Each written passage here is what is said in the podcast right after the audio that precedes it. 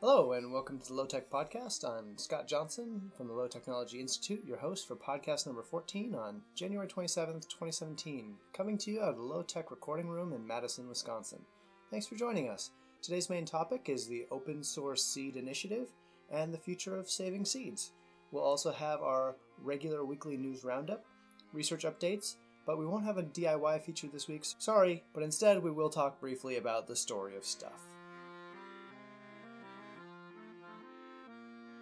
And don't forget to follow us on Twitter at low underscore techno.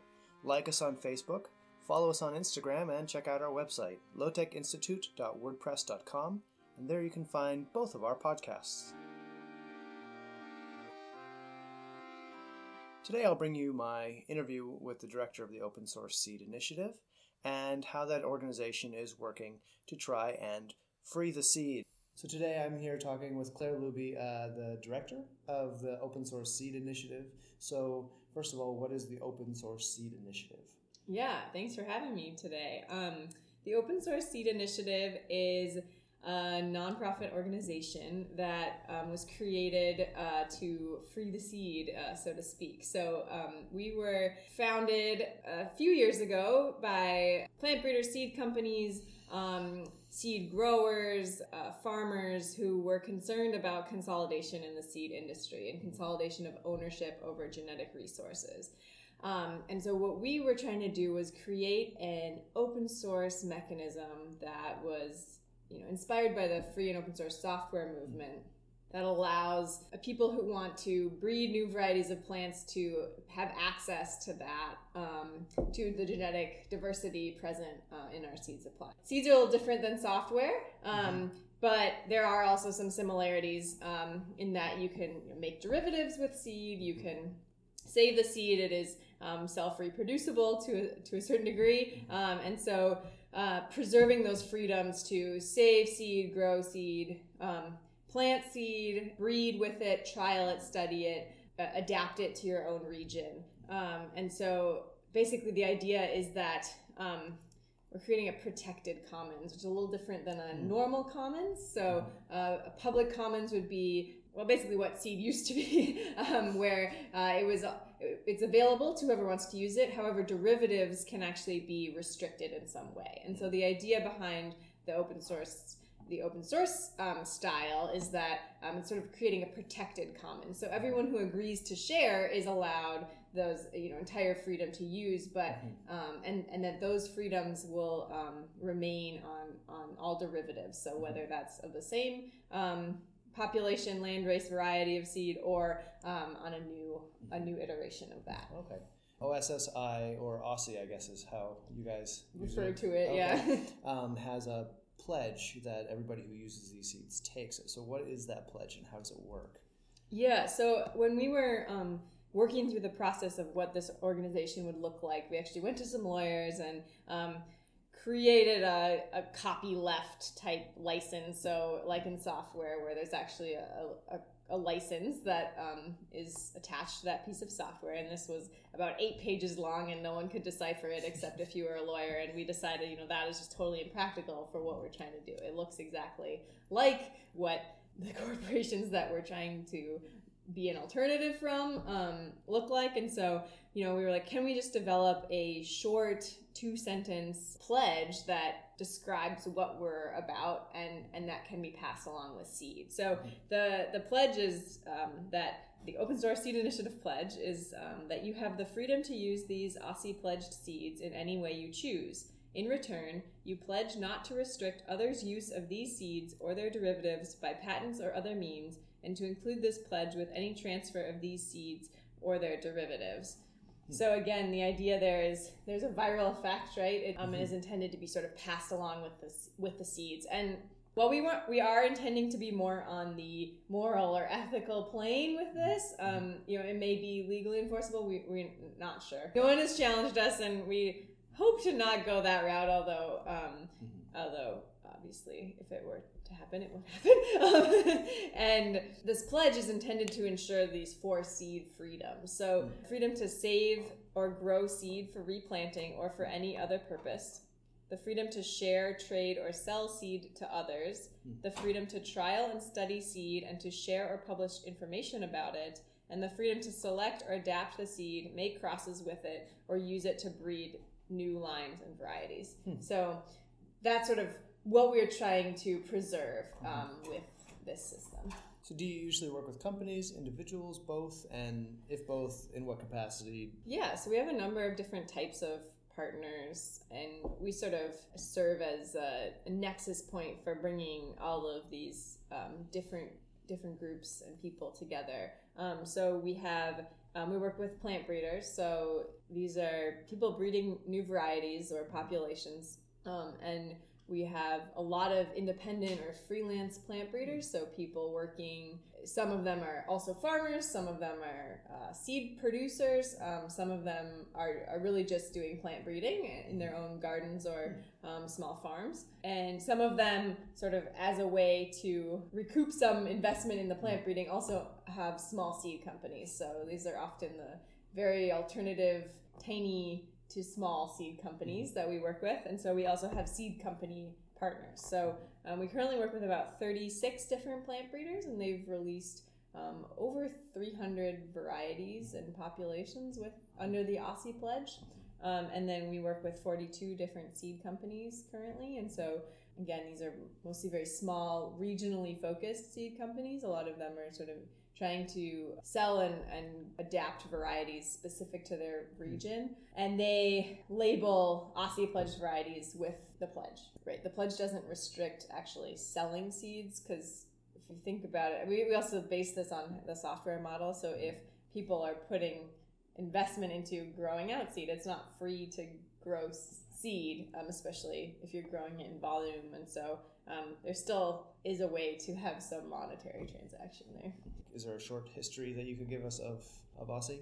Jack Kloppenburg wrote a book in the 80s um, called First the Seed, and he was describing the situation with the biotech industry and the consolidation of seed companies um, under that model, um, going really back all the way to the 1930s with the invention of hybrid corn. He had been writing about these issues for a really long time, and in about 2010, there had been people talking about this sort of idea for a long time. And, and Tom Michaels, one of our other board members, had written a GPL, so General Public License for um, plant germplasm idea, and that was back in actually the late 90s.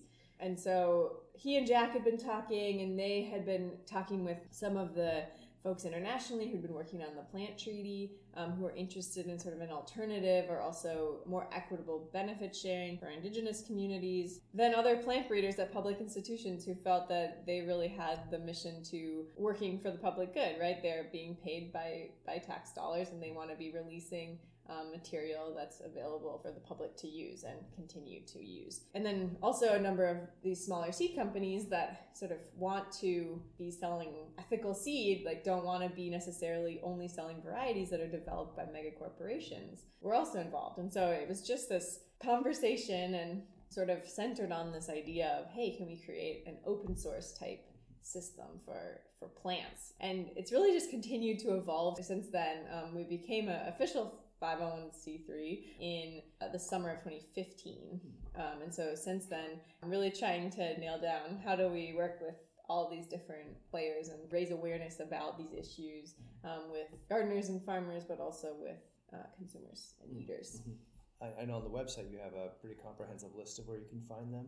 Is that right? Yeah. When a plant breeder pledges a variety, it goes up on our website along with where that variety is available. So Aussie doesn't actually, we don't actually have any seed ourselves. We don't distribute the seed. If it's available through a seed company, that is listed. It's also, and if it isn't commercially available, a place where people can get small amounts of seed from the breeder um, if they want to continue to use it or trial it. That that source is also listed. Okay, so if I were, say, a gardener, what would be a benefit to me to using Aussie seeds? Yeah, I mean, I think again, just um, knowing where your seeds come from, knowing that the four seed freedoms are insured when you purchase Aussie Pledge seeds, knowing they're coming with with no restrictions really other than that you know you have the obligation to if you develop anything new that you continue to share them. And so i think if we want to build a more decentralized seed system as well as food system it's important to consider you know who is developing new varieties of plants and you know where do we where do we want our, our money to you know do we want to support sort of independent plant breeders that are working to develop varieties that are suitable for low input or organic systems? Or do we want to support you know mega corporations and and actually seed is definitely a place where you can where you can make an impact with that if i were just a backyard gardener and let's say i am using aussie seeds to grow corn one year and then the next year i want to give some of the seeds to my neighbor could i just direct them into the aussie pledge and be an Aussie distributor in that way, or do you need to like formally sign up? Yeah, so um, sharing seeds is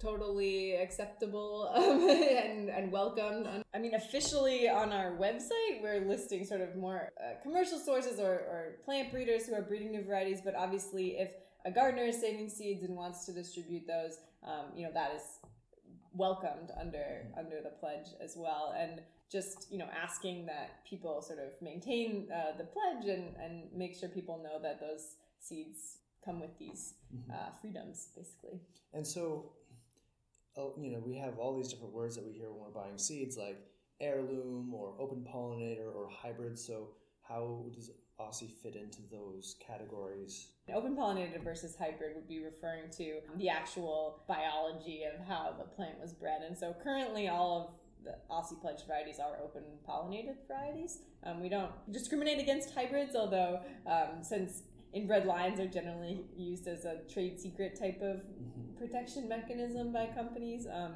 we haven't had any pledged varieties at this point. And almost all hybrid seeds won't breed true. Correct. They won't breed true in the first generation. An heirloom um, doesn't uh, really have an official definition other than that you know usually it's it, it, refers to a variety that's been around for a, a, long time it doesn't actually have like any real quality or or other uh, defined characteristic other than that. Um, and so sometimes we like to say you know some of these varieties might be heirlooms of tomorrow in that uh, those were developed by someone at a certain point in the past and have been you know continued to be grown and had seed saved of them um, over time. And so plant breeding has been done by people for 10,000 years, like since the beginning of agriculture. And so those were just, you know, heirlooms sort of refer to, well, this variety was developed at a point in time and, you know, we're continuing to um, sort of breed new things that, that work in different places. Speaking of the uh, beginning of agriculture, that's a good segue into talking a little bit about how Aussie and seed saving in general might be of interest to people that listen to the Low Tech podcast because um, for those of you that are coming from the Aussie side of things, um, the Low Tech Institute is a newly formed organization and we're interested in identifying usually non-industrial solutions for the world after fossil fuels aren't so abundant and particularly interested in how we house, clothe, and feed ourselves. And so seeds obviously come into that umbrella pretty well. One of the things we talk a lot about is fossil fuels because they're going to run out at some point, whether or not that's going to be in a couple of years in some great catastrophe or, you know, slowly over time, they're going to run out. And right now we know that industrial agriculture is completely dependent on fossil fuels from tilling to fertilizing to uh, harvesting to processing to refrigerating to transporting to preparing. It's all fossil fuel driven. Um, as far as seeds are concerned, it's kind of difficult to say how, what agriculture is going to be like when fossil fuels aren't so abundant. So we talk a lot about self sufficiency at the institute, and so can you talk a little bit about Aussie and how? Aussie varieties might benefit those thinking about self sufficiency and growing their own food. Definitely. If you want to grow your own food, you have to have seeds from somewhere, whether it's buying them from somewhere or saving your own. And so, um, what we really are trying to do is create a more decentralized system of uh, seed development and seed saving. We want people saving more seeds and we want more people breeding new varieties of, of plants. Um, I don't think you can have too, you can't have too many people doing that. And so one of the things that we're trying to do is sort of make sure that seeds remain available for people to continue to improve on and that they have the freedom to save their own um, and and that they have the freedom to continue to you know make new crosses or or um, develop something that might be really uh, suitable for their particular farm or garden or location. Um, a lot of the the people that we are working with currently, you know, are developing, you know, are, are breeding varieties with that in mind, with sort of really adapting them to low input gardening or, or farming systems um, and trying to make sure that they're you know resilient to some degree so that, that a lot of them are not really uniform varieties necessarily that there's some genetic diversity that's actually maintained so that hopefully uh, they might be a little better at withstanding some changes in climate.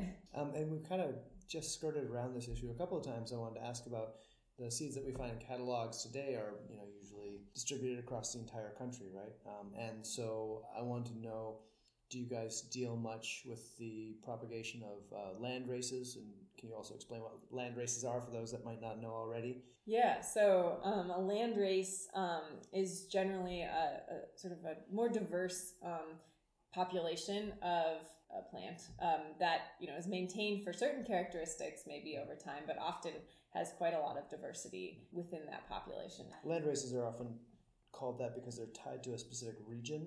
Is that right? Yeah um, often you know they've been maintained in a, in a place over a long period of time. So you often hear about the native american corn land mm-hmm. races exactly. um, or there's a lot of quinoa land races maintained in bolivia and peru. Um, and so, yeah, okay. it can be tied to a certain location. It can also refer to more generally to a sort of diverse um, population. Would there be a higher propensity for local sharing and local seed, uh, I guess, adaptation over time? A lot of the folks that we're working with are focused on their specific region, like adapting seed for the northwest or the northeast or you know the southeast, um, and sort of finding um, you know the the right. Uh, you know the varieties that work best in those situations and so you mean, you mean i shouldn't just go through the seed catalog and pick the prettiest? Sometimes that works but um, sometimes it's better to have something that you you know will actually grow in your climate. Not that you know we're going to be in our homes operating at the level of professional seed collectors but if i wanted to save seeds at home and i haven't done it before um, what would be the basic steps? I would uh, get a book because it's going to be hard for me to talk about sort of all of you know every plant has a slightly different biology sure. which means that uh, the seed saving for each plant is slightly different but um, there are a few really great resources out there so the um, a couple of newer ones are um, the seed garden which is a seed savers exchange publication and uh, the organic seed grower are both you know have technical steps on how you save a whole bunch of different types of plants. If you're interested in doing some breeding, uh, Carol Deppe's um, Breed Your Own Vegetable Varieties is a pretty technical but do-it-yourself manual for how you'd go about you know making some crosses and actually doing some selections mm-hmm. to adapt things to your particular mm-hmm. garden or farm. For I mean, for example, like I've always saved tomato seeds with the uh, jar and water method. Could you describe that briefly? If you have a tomato plant that you particularly like, most uh, tomatoes are self crossing um, or self pollinating. So if you're saving the seeds um, from a plant you really like, you're likely to you know continue to you're, you're going to get a plant that also is very similar to that. And so um, tomatoes actually require a bit of a fermentation process, which is what you're describing with the jar. Um, so if you take out those seeds and have a little bit of the pulp left. Um, you actually let them ferment for a little, and then uh, before sort of uh, letting them dry off, and you can clean off the pulp at that point, oh, okay. um, and then saving them that way. And you want to make sure that when you're saving seeds, they all sort of have a different lifespan. They are alive. It's something that I think we often don't think about is that seeds are actually alive, um, and that it's important to sort of maintain them in a pretty dry environment. If you don't have like a you know a seed cooler, you know, some somewhere that's cool and and pretty dry, but where they're not gonna fluctuate a lot in moisture content. So I should get them out of the envelopes I have them in and put them in jars or something like that with a seal. Well, actually, envelopes are okay because they you don't get condensation that way. So jars would also work, but yeah, envelopes are actually a pretty good way of doing it. Um, just as long as it doesn't get really humid or something where. Mm-hmm or really hot. Does OSSI have any uh, events or upcoming things that you'd like to uh, draw attention to? Those of us from OSSI speaking at a number of you know different events around the country um, a lot, and we usually try to post those on our Facebook page before people um, are speaking. And then uh, if you'd like more information, we have a lot of information on our website. Um, on the Get Involved page, there's a whole resources panel with a lot of different articles everything from popular press to um, more technical um, seed related stuff to um, more academic um, sort of the intellectual idea behind um, where this all started um, and then uh, we also have a quarterly online magazine publication with a lot of different articles there, and those are all posted in the blog section of our website. So that is www.os seeds.org. So O S S E E D S.org. Great. Well, thank you to Claire from the Open Source Seed Initiative for talking with me this week. I posted a link to their website on our website, and I also posted a quick link to a YouTube video that shows you how to save a couple different types of seeds in case you wanted a visual to go along with our little discussion. And I owe you all an apology. I don't have a DIY feature this week. Uh, it was a busy week, and we've been working really hard to get the legal framework of the Institute together and off the ground so that we can get on to doing more hands on research. But it is the winter, and it is kind of a slow time for DIY sorts of things. So this week instead, I did bring the Story of Stuff, which is an organization that looks at products we produce, how they're used and discarded, it's a kind of a longish video at 21 minutes, but it's worth watching. What I was really struck with was how we all seem to think that a rising GDP equals a better life for those in the country. But but if you think about something like a car accident and catastrophic medical care, these raise the GDP, while just getting to and from work without an accident doesn't really do as much to the GDP. So it seems like this sort of measurement where a car crash measures higher on the scale than just going about your daily life, that doesn't seem to really be the right measuring stick that we should be using, and maybe we should think about recalibrating that. The Story of Stuff video has a lot of other great ideas. They've actually inspired us to open a tool library once we have a formal location. And a tool library is basically where you can come in and borrow a very specific tool, say you need a jigsaw, uh, but you don't want to go out and buy a jigsaw to do one single project you can come borrow it from us and then bring it back when you're done. That way, we really utilize the things we have instead of necessarily producing a whole bunch more of tools that are just going to be sitting idle.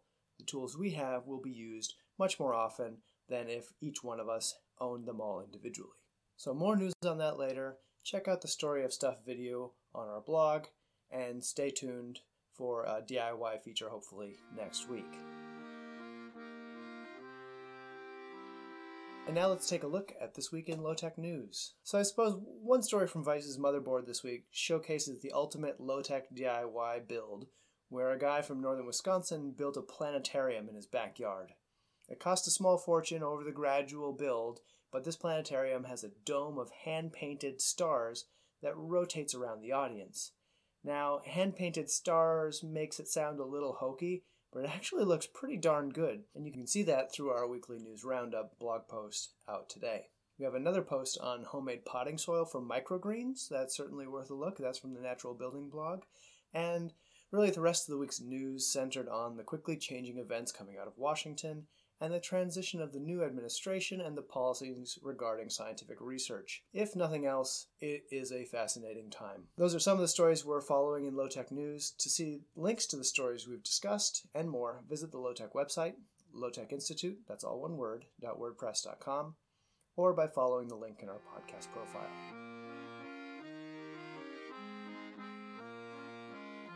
That's all we have this week for the Low Tech Podcast. This podcast is put out by the Low Technology Institute. At the moment, the show is hosted, edited, and distributed by me, Scott Johnson. This episode was recorded at the Low Tech Recording Room in Madison, Wisconsin. Our intro music was Tomorrow Comes off the album Songs for Paris by Dana Boulé. That song is under the Creative Commons Attribution and Non Commercial License. This podcast is under the Creative Commons Attribution and Share Alike license. That means you're free to use and share it as long as you give us credit. Subscribe to us on iTunes, Google Play, Stitcher, or TuneIn Radio. And please give us a rating because it helps boost our audience reach. I'd be happy to have your feedback, and you can find out more information about the Low Technology Institute at lowtechinstitute, that's all one word, .wordpress.com. You can follow us on Twitter at low underscore techno, and also reach me directly at lowtechinstitute at gmail.com. Thanks, and take care.